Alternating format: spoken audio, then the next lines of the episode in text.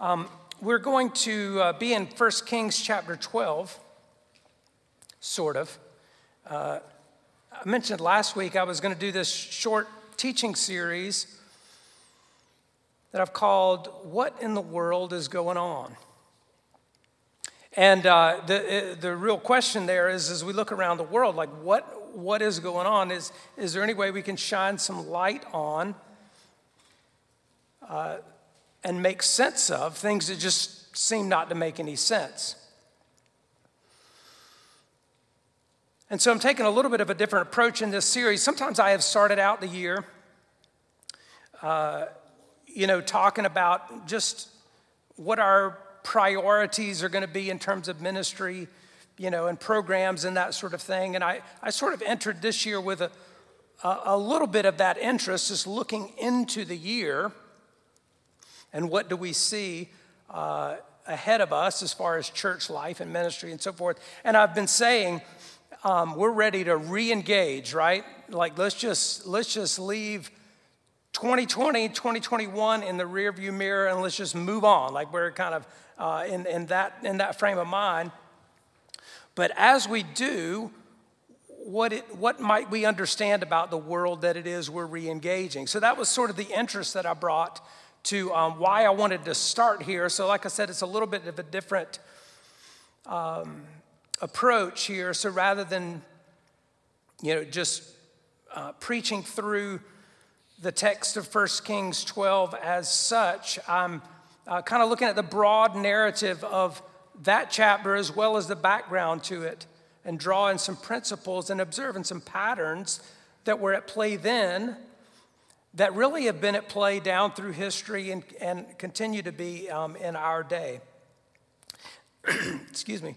if you didn't uh, hear me at the outset, if you, if you came in late and I was saying I've been sick this week and my head is foggy, I'll, I'll uh, share that so you know that that's true if you didn't hear me say it the first time. And then also say I shared to somebody uh, coming in that it's the strangest uh, feeling, and I, I, don't know what exactly this is, but it'll happen sometimes where I, I, I literally feel intoxicated. And so, I mean, again, if I, if I say something really outlandish, you can say, he's just drunk. You know, don't listen to him. Um, but we're sort of camped out here in 1 Kings 12, again, as a, as a really helpful, I think, illustration of any number of things. Actually, 1 Kings 12 is a pivotal chapter uh, in the Bible because of what transpires there. But having read all of that last week, I'm not going to do that again today. So it's sort of like a, part one, part two, part three of the same uh, sermon series. I would encourage you to go back and read that and even read the chapters preceding it and, and following it, perhaps. So you get the kind of the idea of the whole narrative. But I'll, I'll just make reference to it this morning. But again, there's a reason why I wanted to do this series as we re engage God's world. Because some people, uh, I think, really want us to go back, us like as a just as the country and the world, you know, go back to the way things used to be. And I don't think that's going to happen. And I don't mean like as in 2019. I'm, I, I really mean even the good old days, how, whichever old days you would uh, think of as the good ones. But like I said, that, that, that history rolls forward, not backward, and, we, and, and we, we can't make it go back to the good days as we think of them. But I think that's the way some people are inclined. Some people are just deeply discouraged it's just been a, it's just been a despairing sort of season of time. Some are, you know, downright apocalyptic in their thinking. I mean, you know, that, uh, and for fair enough reason to a certain extent, right? But just thinking, um, surely this is, this is the last days and Jesus is coming back. You know, as far as I'm concerned, any day's a good day. Today would be a good one. There's clouds in the sky. Today, those would be fine clouds for him to show up on, as far as I'm concerned. But uh, you know, some people get that way that like they, they are so convinced that um, the end is coming and they, and, they, and they like prep so, you know, so hard for that or whatever that they're almost disappointed when the world doesn't come to an end. I, I actually had this experience uh, one time, a couple of years ago. Monica and I took a trip up to um, Virginia. We stayed in a, in a, cabin for a couple of nights, one of those just, uh, you know, quick getaways sort of thing. We stayed in a little cabin on a 200 acre cattle farm, a working cattle farm. And they had converted a couple of the buildings, grain shed and like the carriage house or whatever, they converted those to like Airbnb kind of places. So it was a really quaint little place, and we, we, we had a great time there for a couple days. The owner took us and showed us on the back side of the property there a bunker. He opened it up, and like we didn't go down into it, but you could see where you could, you could climb down into a, a bunker there. And he said the previous owner had bought that farm back just leading up to Y2K. Remember that? Year 2000. And, and uh, we were sure that there was going to be a sort of apocalyptic sort of event, and, uh, and they bought this farm and, and, and uh, put a little bunker in there or whatever. And then Y2K was a big nothing burger, right? You remember that? Like we did a lot of work, and maybe maybe some of that's because we did a lot of work to prevent whatever disaster could have come from it. But it was a big nothing burger, and he said that the guy was really like dejected. He was kind of disappointed, and he and he and he sold that uh, property for quite a steal. And so this couple moved in and they, they made it into more or less an Airbnb. And some people are that way. And so um, I think there are things out ahead of us, as I alluded to last week, that really, uh, there are reasons why people might be watchful and wise. But I want to also offer a reason why I think we, we can be optimistic. But certainly, whatever I say, I'm not implying that you ought to go build a bunker. I'm not implying you ought not to either. How about that? I make no claims uh, one way or the other as to whether you should build a bunker. But I think there is reason to be optimistic, and, and, uh, and, and, I want to uh, share some of that. Um, to, to, again, shine some light on some of what is going on today, what has gone on uh, historically, just over and over as far as just trends and patterns. But I said, with that, uh, with that in mind, last week I said that um, as we unpack some of this, our battle cry or whatever, our motto needs to be we will not fear, we will not lose heart. Is that up there on the screen? Let's say that together. We will not fear, we will not lose heart. You know, you can read um, certain passages in, uh, in the New Testament, in the Gospels, where uh, among the things that Jesus says when you see the signs of the times, look up because your redemption is drawing nigh.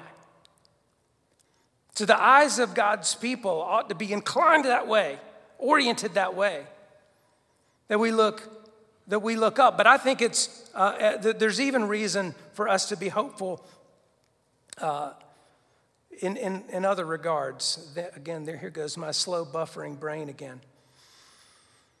Last week, we took this really brief survey uh, of the uh, 1 Kings chapter 12, where, where we see the events surrounding the division of Israel into a northern kingdom and a southern kingdom. So if you if you have a Bible and open it up to chapter 12, that might be helpful just as you, you've got, you can glance down and kind of get a view of the narrative. If you weren't here last week, I would encourage you to go back and listen to that just so um, this has, this week and next week have stand some chance of making sense. Like I said, I'm not sure this, this morning is going to make sense anyway, but. Um, But, but that, that uh, message will be important as part of this. But we took this really brief survey of that chapter, and, and what happens is Rehoboam, who's Solomon's son, he becomes king. Solomon dies, Rehoboam becomes king. A delegation goes to Rehoboam, and the delegation sort of says Jeroboam and all the assembly of Israel, but Jeroboam uh, goes as sort of the leader of this delegation, making an appeal to Rehoboam. And they ask him, I'll tell you in a minute, uh, hopefully, who Jeroboam, a little bit more about who Jeroboam is, but they, they ask him to lighten the load a bit. Solomon had built really a, a, a majestic sort of kingdom, a, a temple, palace, gardens, uh, parks, etc. But he didn't do it himself. He did it at the hands of forced labor. It's sort of like, if I've understood it right, like being drafted into the military, except you're drafted into civil service, so to speak. And he and, and it was hard labor. And so they come saying, hey, uh, lighten the load on us a bit. Rehoboam, um, you know, has the counsel of the old men who say, yeah, that would be a good idea. If you do that, they'll serve you forever. But he listens to the younger men, not the, not the older, wiser men. And he says, You think he was tough? I'm going to really stick it to you. That's my paraphrase. But anyway, he, he, uh, he, he's going to say, I, am I'm, I'm doing it just the way we have done it, but even worse. Like I'm, gonna, I'm Solomon 2.0. And so Jeroboam leads essentially 10 tribes uh, north. They, they, they just go establish another kingdom. And do you remember, then Jeroboam ends up inventing worship for them just reinventing worship as if that's his to do. And I mentioned, you know, that's really uh, could be a sermon all by itself, that we don't have the liberty we think we have in that regard. But, but Jeroboam was a, a very capable, talented guy. Apparently, it refers to it back in uh, chapter 11, if you have a Bible open. Back in verse 28 of chapter 11, said the man Jeroboam was very able. When he saw, when Solomon saw the young man was industrious, he gave him charge over all the forced labor of the house of Joseph. A very talented guy who's, who's Solomon uh, recognizes and gives him this great responsibility. And then a prophet comes along and tells Jeroboam that God is going to give him 10 of the, tw- 10 of the 12 tribes that, that God's going to tear the kingdom uh, away from Solomon and from his house, and uh, he's going to give him 10 tribes. And so Jeroboam then actually rebels against Solomon. It appears to be, you know, one more picture of trying to do God's will my way, so to speak, where, you know, God says, I'm going to give you 10 tribes, and Jeroboam takes them. That's kind of what, what happened. So uh, he rebelled against Solomon and, and ends up having to sort of flee the country. So he's coming back after Solomon died. And that's where this delegation is formed. And then he separates with those uh, tribes. The other thing you'll remember is that Solomon had really brought this about himself because he had taken for himself 700 wives and 300 concubines. And they had turned his heart toward other gods, idolatry, just outright idolatry, just as God warned him he would. And so, so God told him that this was going to happen as uh, really a judgment against him. Now, that is to say, when, uh, when all of this unfolds, what, what, what you see here is It's a result of Rehoboam's unwise decision. It's a result of Jeroboam's self interest, right? Those are, those are the means that bring about this end. But it is also a result of Solomon's sin the generation before. Solomon's not Solomon's dead at this point. But his children and grandchildren will be paying some of the consequences of that decision. Which is to say that, uh, that when crisis comes around, there is no living generation who has their hands clean of it, that everybody has had their contribution uh, to it in one way or another. But that was, that was sort of the survey of it. And our primary interest was to observe the pattern that was at work over the course of history um, in, the, in the lives of David and Solomon and then Rehoboam, and specifically that there's a pattern uh, that, that illustrates how generational change, I said, is the wheel that drives history forward. The general, generational change is the wheel that drives history forward. We saw that David's generation was a wartime generation, that they were defined by struggle, strength, and sacrifice, that Solomon's generation inherited really an era of peace, and they were defined by peace and prosperity and productivity. And then Rehoboam's generation saw the kingdom torn apart, and they were defined by crisis, conflict, and calamity. And it's just, uh, again, you can, you can see the parallels, um, I think, pretty readily in, uh, in our own culture. And there's a reason for that. Um, because again, there, there, are these, there are these sort of patterns that show up from, uh, repeatedly. But in the case of the people of Israel, their society was fundamentally reordered, like geographically, politically, religiously, socially, all the way around.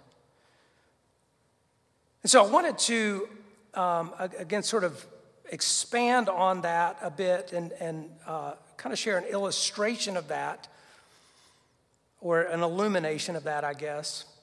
That generational patterns like this have been observed across cultures and all down through history. Um, and, and, in fact, you, you really see other references to it even in the New, New Testament, these kind of dynamics going on. Or, sorry, in the Old Testament. But, but in cultures, you know, around the world and down through history, um, there, there have been these kind of observations made about these uh, generational patterns. And it was the subject of a couple of books written in the 1990s by co authors uh, uh, Bill Strauss and uh, William Strauss and Neil Howe. In fact, the genesis of this uh, message, I suppose, some, some of this uh, thought process began germinating exactly a year ago last week, uh, as it turned out. I looked back at my notes and saw that. that I, I, I preached a message on contentment at the beginning. Of, we were in Philippians chapter 4. At the beginning of the message, I just made reference to, uh, I had just done the funeral for a great aunt who died at the age of 94. She was part of the greatest generation. And I just said, you know, in, in my preparation of the remarks uh, for her service, it just occurred to me in her lifetime um, how much change had taken place. That, that from a generation that uh, went through the Depression, fought World War II, and then built essentially the, the world that we enjoy, uh, in, a, in a manner of speaking, the country that we enjoy in the years following that, or kind of laid the foundation for it. That you have a generation characterized by that kind of sacrifice, that as she dies, as she died, um, there's emerging a generation that wants to throw it all away. And again, I'm, I'm overgeneralizing in that regard, but I'm just, again, it was not a criticism or anything. It was just an, it was an observation that was striking to me that in the span of one lifetime. And at the end of that service, uh, the church member came up and, and asked me if I had ever heard of this particular author or read the book. And, uh, and I hadn't. But anyway, that was uh, Neil Howe and, uh, and Bill Strauss. The, the, the, first book in 1991 was called Generations, and it was really an, a telling of American history as it was experienced by successive generations. So rather than just a strict chronology where you talk about the events, you know, this war and that president and this kind of thing, it was uh, history as in any given generation lived it from childhood right up through old age. They were interested in looking at history that way. Uh, that was the book, by the way. They were the one who, who named the millennial generation millennials in, in that book. But then they wrote a follow up book in 1997 called The Fourth Turning.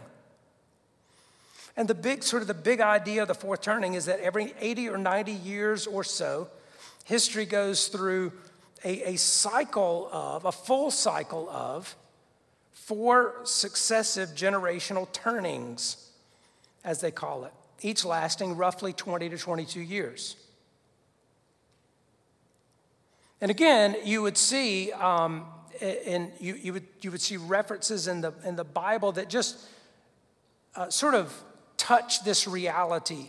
And, and, uh, and you'd see references in other cultures and that kind of thing. It's not like that's a, because the Bible says it, uh, you know, that something about 80 years or 40 years or whatever, that we, we draw great, um, vast conclusions from that or anything. But it's just this, this has been present all throughout history.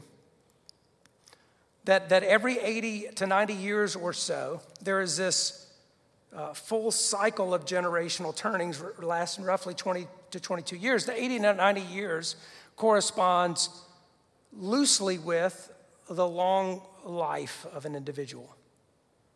Okay, I mean, so that, in other words, as uh, somebody who lives a very full life, um, now that that's getting a little older, uh, right?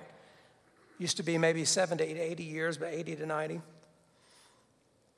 And then the 20 to 22 years, again, is something that we, we recognize um, as it almost structures the way that we uh, live in our culture as well. That from birth to around age 21 is youth, and then from 21 to 42 or so is uh, young adulthood, and then midlife from you know the early 40s to retirement age and that sort of thing, and then our senior adult years. Those those different stages of life, and they they basically trace um, these patterns through history and observe that the times shape a generation, and then the generation shapes the times.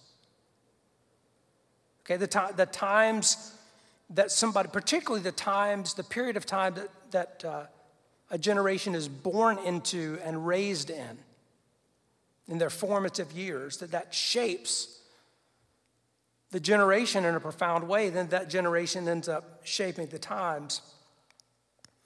Um, so I, want to I want to just uh, sort of walk through that, and I apologize for the my, my own mental rambling here.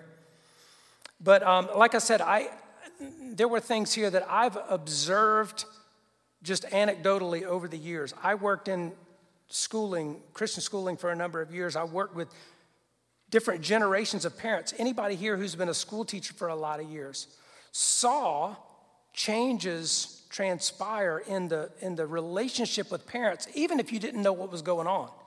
Like you didn't, you didn't really know what explained it. You just realized that this dynamic was happening.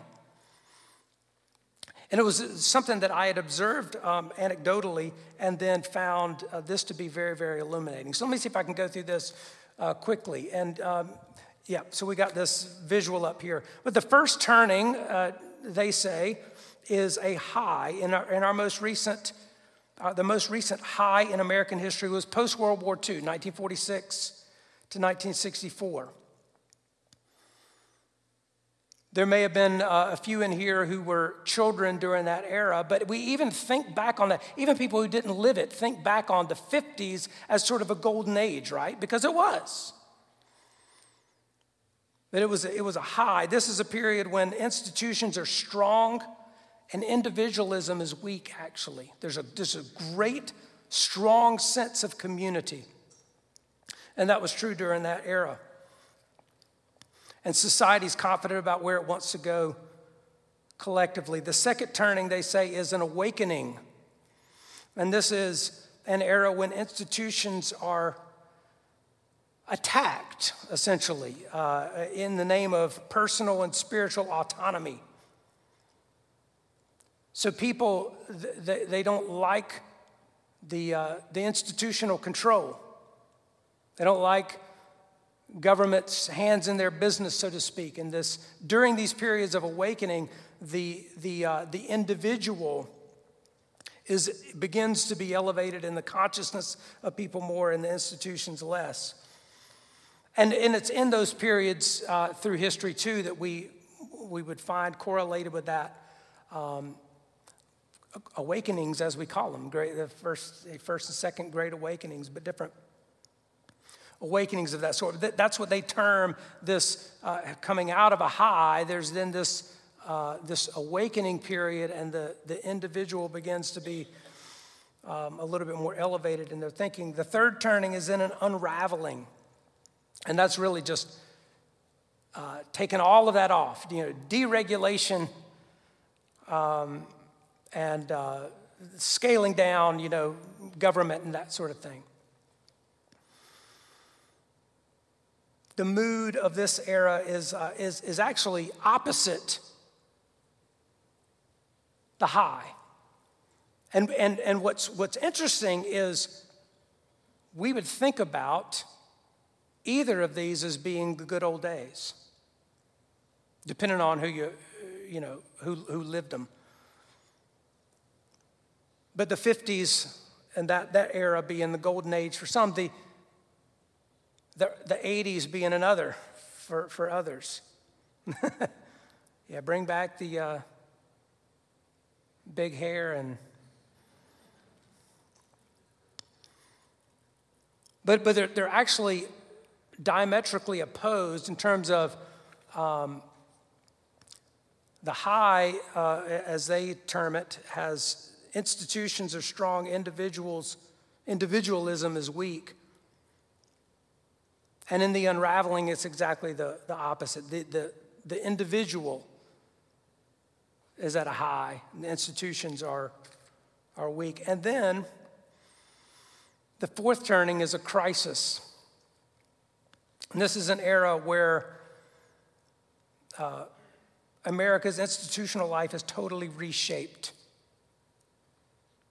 And this has been true down through history. And again, one of the reasons I I wanted to share this. I find this uh, very, very illuminating.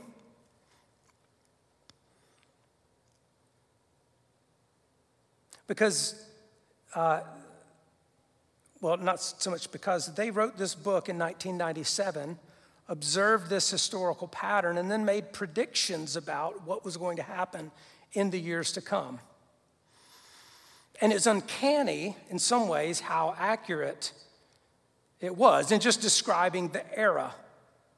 And they were saying there's, the, there's always these four turnings, and after the third turning, always comes a fourth turning. And the fourth turning is, is a generation long crisis, or it is a, a, a generation that is characterized by crisis. In fact, in that book, in their first book in 1991, they referred to the crisis of 2020, they called it, which was uh, interesting. They, uh, they, they said, uh, in hindsight, they really weren't pointing that uh, out as, a, as an exact date necessarily, but just saying uh, for, the, for the sake of um, some frame of reference that around that time, that's, that's what they predicted would uh, uh, unfold. but they said um, in the fourth turning, they said uh, it would be sometime around the year 2005, perhaps a few years before or after, we'll enter the fourth turning. And in 2008, we had the great financial crisis that you all know changed the mood of the country, right? And it, and it, and it, and there were other things going on at that time. But, um, but it played out exactly the way they were describing. Not that they would claim to be, these are historians, not like prophets, okay? I mean, they wouldn't claim this to be sort of a word from heaven. They're just reading history, interpreting history, and then playing that forward, forecasting how that uh, ordinarily plays out. And so the, the great uh, financial crisis of 08 was the catalyst that ushered in this fourth turning, this crisis sort of generation. It was overlaid, as you remember, with terror threats that were already going on, right? All the homeland security stuff that was changing the way we lived, uh, even already, with, you know, airline uh, airport procedures and all that kind of stuff that we had never had to deal with before.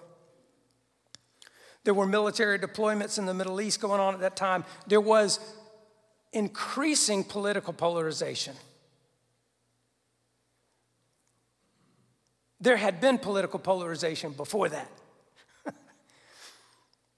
but the chasm sort of got wider and wider uh, and, and more and more hostile over, just over a period of time. It just kept moving farther and farther apart. Then, of course, in 2020, we had the pandemic, racial unrest, protests, uh, riots, and so forth.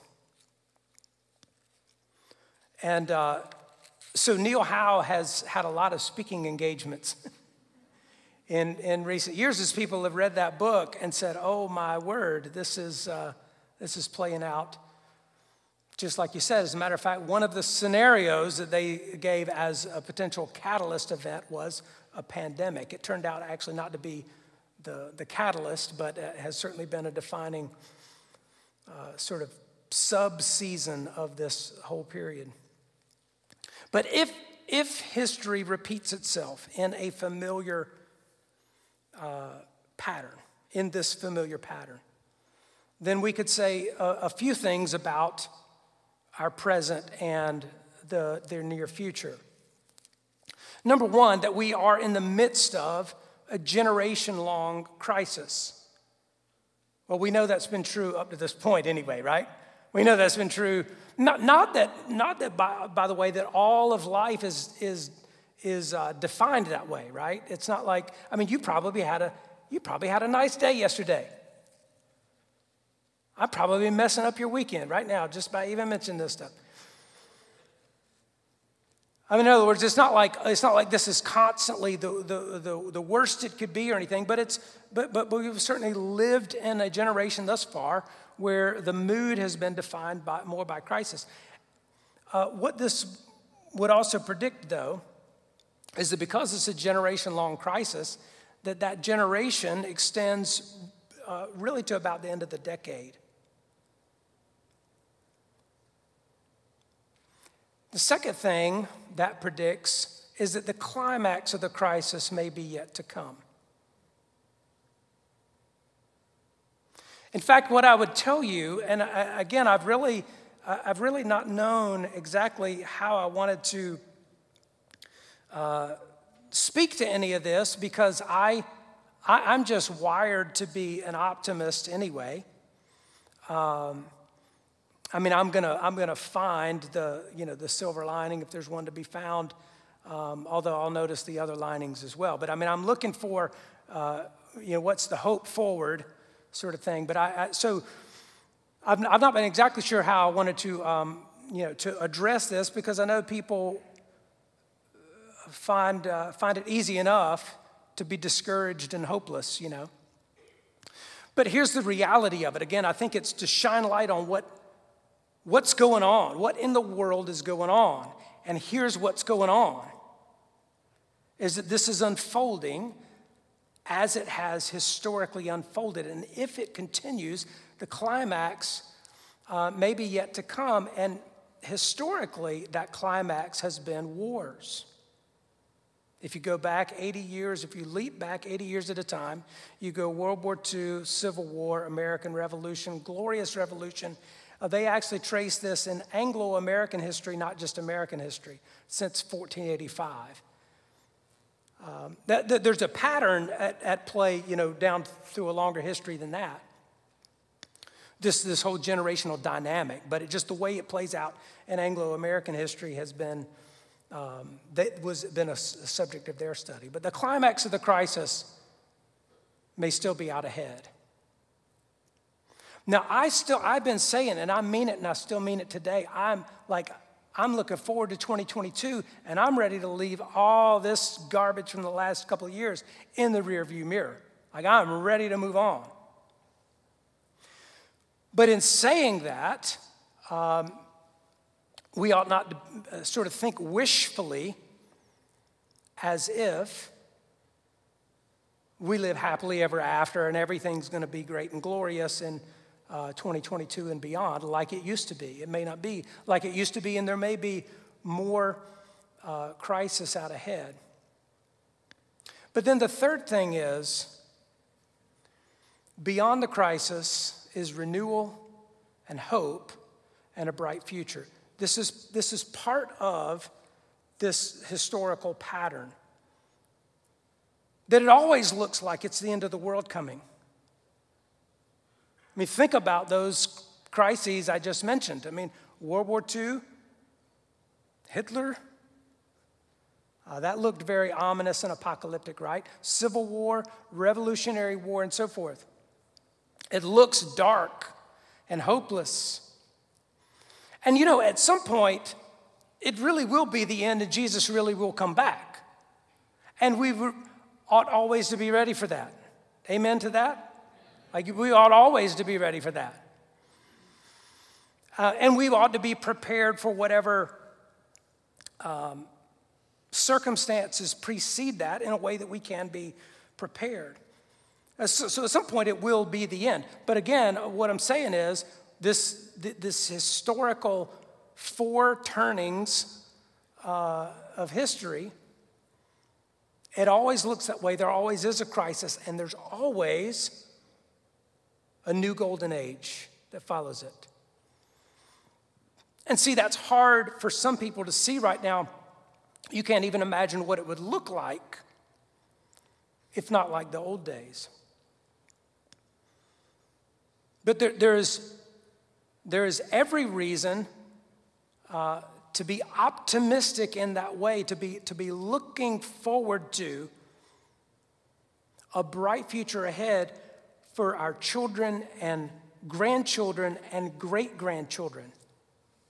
Not to despair for them, but to be optimistic and hopeful. And I think there are any number of uh, implications here for what, how should we then pray into this and what should we do even, even as we go into 2022.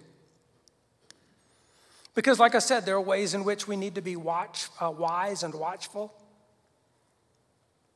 But there are also ways in which uh, we, we ought to be optimistic and hopeful.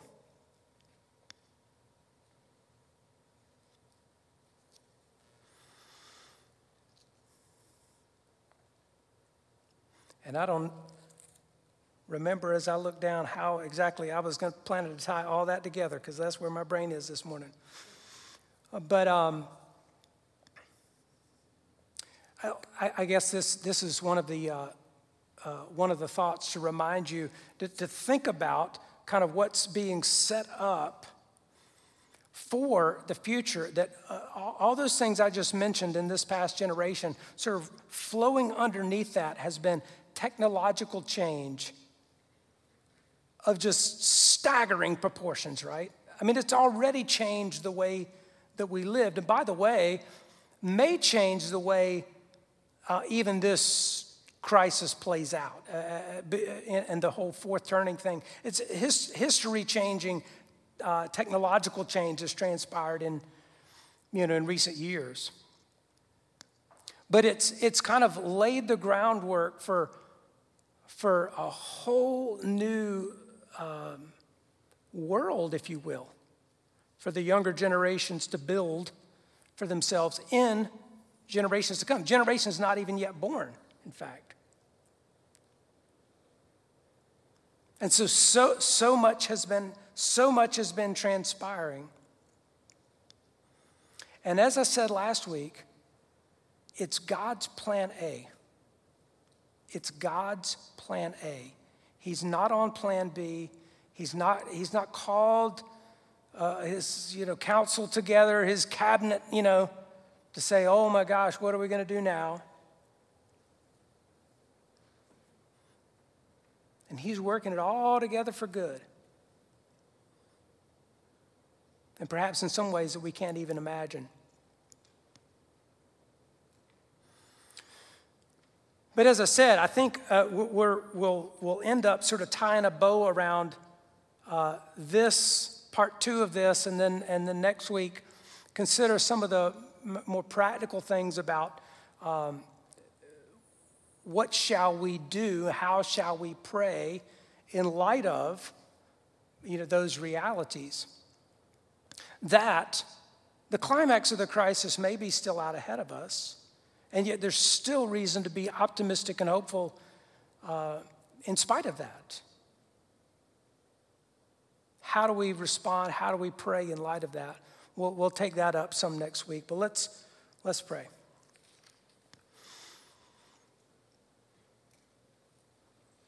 Lord, we do take comfort and confidence in the fact that you are Lord, that you are sovereign that you are working all things together for good always. Lord, I thank you that that's true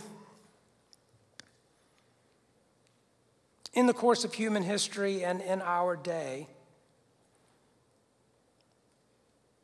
Lord, I thank you that it's true today, that somehow even that you can work uh, this message together for good, uh, for, for the good of your people. in spite of, um, in spite of myself. But Lord, we do lift our eyes to heaven to rejoice at the things heaven rejoices at.